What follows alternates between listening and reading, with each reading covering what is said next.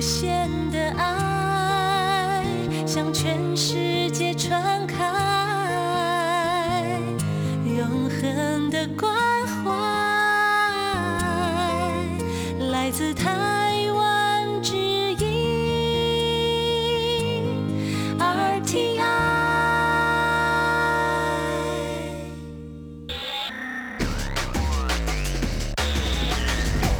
Quý vị đang đón nghe chương trình Việt ngữ tại RTI truyền thanh từ Đài Loan.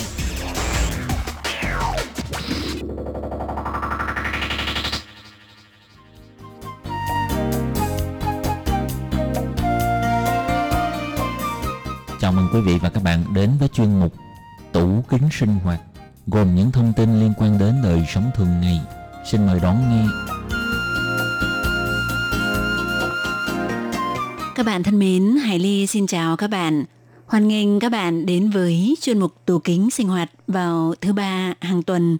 Thưa các bạn, trong cuộc sống bận rộn thời nay, rất thường xảy ra việc chúng ta bỗng giật mình nhớ ra một món đồ ăn hay thức uống gì đó trong tủ lạnh đã sắp hết đát hoặc thậm chí hết đát đã một vài ngày.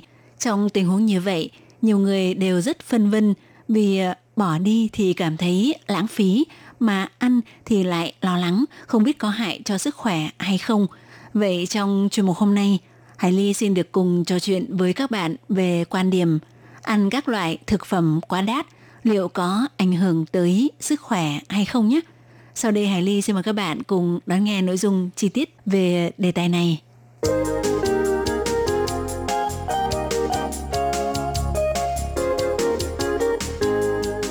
Thưa các bạn, thì ờ, như Hải Ly đã chia sẻ với các bạn vừa rồi, đúng là khi nhìn thấy các loại thực phẩm đã quá hạn thì ờ, đại đa số chúng ta đều cảm thấy rất tiếc rẻ, nhưng cũng vẫn phải ờ, bấm bụng vứt đi. Tuy nhiên thì cũng vẫn có những người có quan điểm cho rằng có một số loại thực phẩm quá hạn vẫn ăn được không ảnh hưởng tới sức khỏe. Ví dụ như trường hợp ông Scott Nash là người sáng lập ra chuỗi siêu thị hữu cơ Mom's Organic Market tại Mỹ đã lấy cảm hứng từ việc phải sinh tồn trong môi trường hoang dã thiên nhiên và thực hiện việc cả gia đình ăn thức ăn quá hạn trong vòng suốt một năm trời với các loại thức ăn quá hạn như sữa chua, sốt pesto, kem bơ tươi, xe nải yếu, thịt bò băm, thịt ức gà và bánh Mexico. Các loại thức ăn này bị quá hạn trong khoảng từ 15 ngày đến một năm và cả gia đình ông đã ăn các loại đồ ăn quá hạn như vậy trong vòng một năm mà không xảy ra vấn đề gì cả. Tuy nhiên, theo các chuyên gia về dinh dưỡng, mặc dù có một số thực phẩm quá hạn về mùi vị hoặc vẻ bề ngoài không thấy gì khác thường, tuy vậy nó vẫn tiềm ẩn nguy cơ sản sinh ra vi khuẩn và gây bệnh tật. Thì ông Scott Nash, chủ kinh doanh chuỗi siêu thị hữu cơ Mom's Organic Market đã trên 30 năm, ông cho rằng phải quy định rõ hơn về cách tính toán ngày tháng, bởi vì những định nghĩa liên quan đến khái niệm quá thời hạn của thực phẩm là khá mơ hồ. Thưa các bạn thì ờ, nước Mỹ mỗi năm có khoảng 30 đến 40% lương thực bị lãng phí không ăn đến. Lượng thức ăn bị vứt bỏ mỗi năm đạt khoảng 200 tỷ đô la Mỹ. Còn ông Scott Ness thì ờ, nói rằng có một số thực phẩm thì ờ, đúng là thấy rõ chúng đã bị hỏng, nhưng có rất nhiều thực phẩm đã quá đắt còn rất tốt. Nếu vứt bỏ rõ ràng là quá lãng phí. Do vậy, ông Scott Ness sẽ phán đoán tình trạng thực phẩm bằng các giác quan, bao gồm quan sát về bề ngoài, chất lượng và mùi vị. Nhưng theo chuyên viên dinh dưỡng thì ờ, đó chỉ là kỹ xảo phán đoán đơn giản nhất mà thôi. Nếu một loại thực phẩm mặc dù chưa tới hạn nhưng vẻ bề ngoài, người mùi và nếm thử đều thấy không ổn thì cũng vẫn phải vứt bỏ ngay. Và cũng có một trường phái quan điểm cho rằng các hãng sản xuất cố tình rút ngắn thời hạn của thực phẩm để bán được càng nhiều sản phẩm hơn. Thì theo ông Andrew Parry, giám đốc kế hoạch của tổ chức từ thiện Grab là một tổ chức chuyên tuyên truyền kêu gọi giảm lượng rác, đã viện dẫn dữ liệu nghiên cứu của chính tổ chức này và chỉ ra rằng chỉ có 1 phần 3 trong số tủ lạnh dân dụng của các gia đình có nhiệt độ phù hợp với tiêu chuẩn bảo quản thức ăn với nhiệt độ dưới 5 độ C và nhiệt độ của tủ lạnh cứ bị tăng thêm một độ thì ờ, thời hạn bảo quản thức ăn sẽ bị ờ, giảm đi một ngày. Các hãng sản xuất đương nhiên sẽ muốn bán được nhiều sản phẩm hơn, nhưng họ cũng càng muốn có thể kéo dài thời gian bảo quản của thực phẩm trên các kệ hàng. Do vậy thì ờ, thực ra không thể học theo cách làm của ông chủ chuỗi siêu thị Scott Scotnas được và thời hạn sử dụng ghi trên nhãn sản phẩm chắc chắn là có tác dụng nhất định của nó.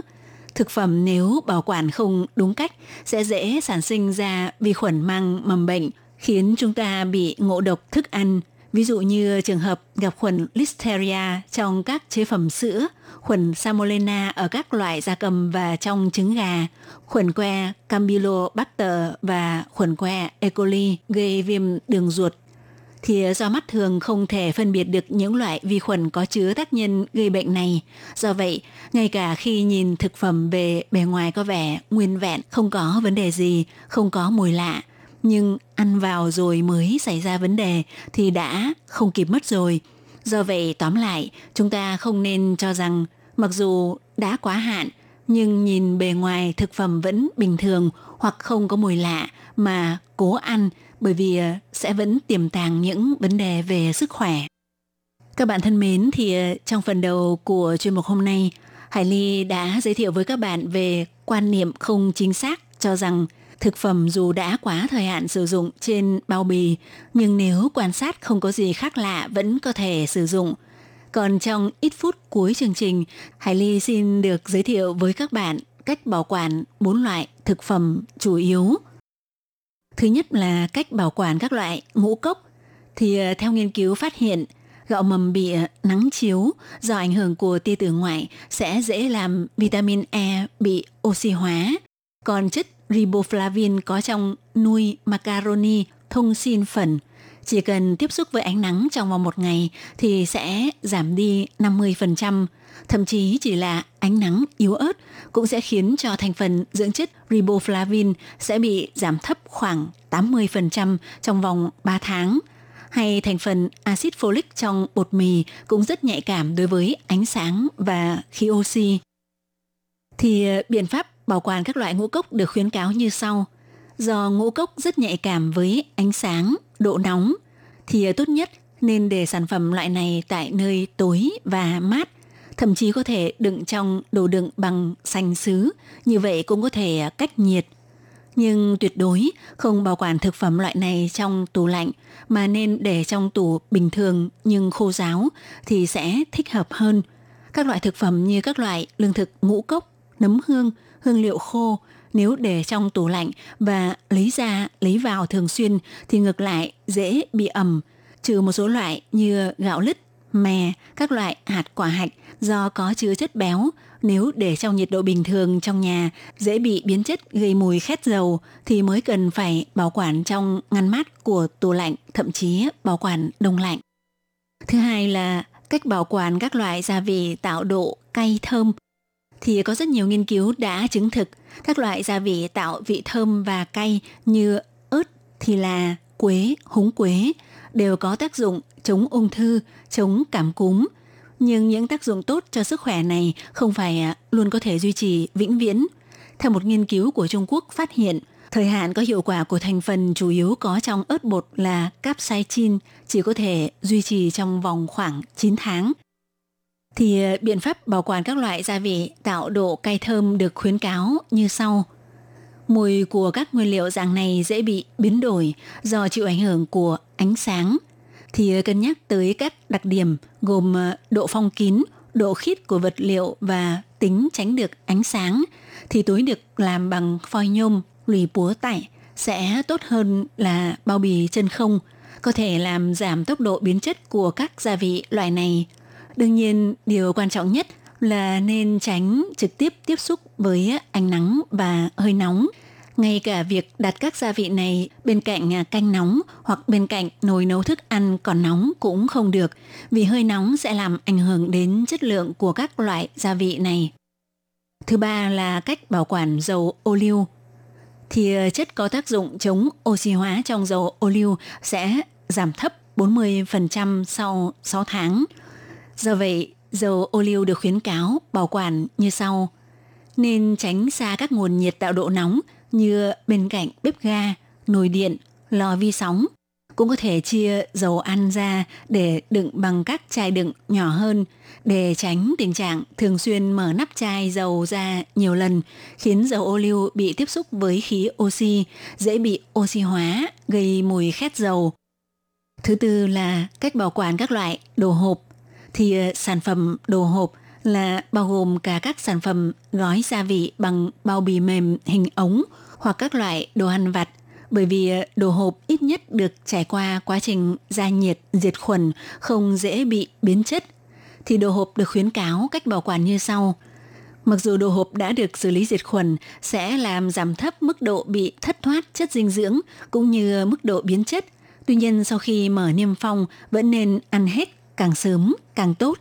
Còn nếu sản phẩm đồ hộp đã gần hết đát, ngoài việc chú ý xem đồ hộp có bị va đập có chỗ lồi lõm hay bị han gì, bị phồng to hay không để tránh tình trạng bị biến chất do không khí lọt vào. Thì ngoài ra cũng cần phải xác nhận các thông tin được ghi trên bao bì như thời hạn sử dụng, ngày sản xuất, hãng sản xuất có đầy đủ rõ ràng hay không thì ờ, sau đó mới nên mua. Các bạn thân mến, vừa rồi các bạn vừa theo dõi chuyên mục tủ kính sinh hoạt do Hải Ly biên tập và thực hiện. Cảm ơn các bạn đã quan tâm đón nghe. Thân ái chào tạm biệt. Bye bye. Để đảm bảo quyền và ích lợi cho lao động nước ngoài làm việc tại Đài Loan, Bộ Lao động Đài Loan đã thiết lập một đường dây nóng 1955 bảo vệ và tư vấn miễn phí cho lao động nước ngoài trong 24 tiếng đồng hồ.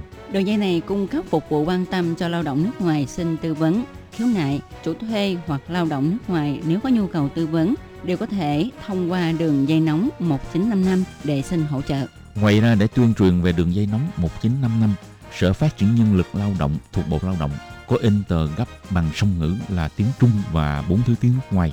Thì bốn thứ tiếng đó bao gồm tiếng Trung và tiếng Anh, tiếng Trung và tiếng Indonesia, tiếng Trung và tiếng Thái, tiếng Trung và tiếng Việt Nam. Lao động nước ngoài chủ thuê và người dân có thể xin tờ gấp để tìm hiểu. Các bạn lao động nước ngoài xin tư vấn khiếu nại khi có nhu cầu, hãy sử dụng đường dây nóng 1955 để xin hỗ trợ. Sở Phát triển Nhân lực Lao động quan tâm bạn. Sở Phát triển Nhân lực Lao động trực thuộc Bộ Lao động thành lập trung tâm tuyển mộ lao động trực tiếp nhằm hỗ trợ chủ thuê, làm thủ tục thuê lao động nước ngoài. Đồng thời còn có các hạng mục phục vụ gồm có tư vấn bằng tiếng nước ngoài, nhận và chuyển hồ sơ liên quan việc thuê lao động nước ngoài đến các đơn vị thẩm định lao động nước ngoài có thể tiếp tục gia hạn ở lại làm việc tại Đài Loan sau khi mãn hợp đồng lao động. Trung tâm tuyển mộ lao động trực tiếp hỗ trợ chủ thuê làm thủ tục tuyển dụng lao động. Ngoài ra, trung tâm còn nhận nghiệp vụ chuyển đổi chủ thuê, vân vân. Miễn phí phục vụ, tiết kiệm thời gian, thủ tục đơn giản Xin vui lòng liên hệ trung tâm tuyển mộ lao động trực tiếp là người bạn đồng hành của bạn. Đường dây phục vụ tư vấn 02 6613 0811. 各位好朋友们，大家好，我是劳动部长许明春，感谢各位为台湾的付出。提醒大家，现在是疫情三级警戒，务必要戴口罩、 勤洗手、不群聚，请大家务必配合。身体有状况，请向雇主或中介公司反映，或是拨打一九五五专线，守护健康。劳动部和各位一起防疫。Các bạn thân mến, tôi là Bộ trưởng Bộ Lao động Hứa Minh Xuân. Cảm ơn các bạn đã cống hiến sức mình cho Đài Loan. Xin các bạn lưu ý, hiện nay là thời điểm cảnh báo phòng dịch cấp độ 3. Bắt buộc phải đeo khẩu trang, nên thường xuyên rửa tay, không tụ tập đông người. Xin các bạn hãy phối hợp thực hiện các biện pháp phòng chống dịch. Nếu sức khỏe có vấn đề thì các bạn hãy phản ánh với chủ thuê hay công ty môi giới hoặc gọi điện thoại cho đường dây 1955. Để bảo vệ sức khỏe của chúng ta, Bộ Lao động cùng các bạn chung tay chống dịch.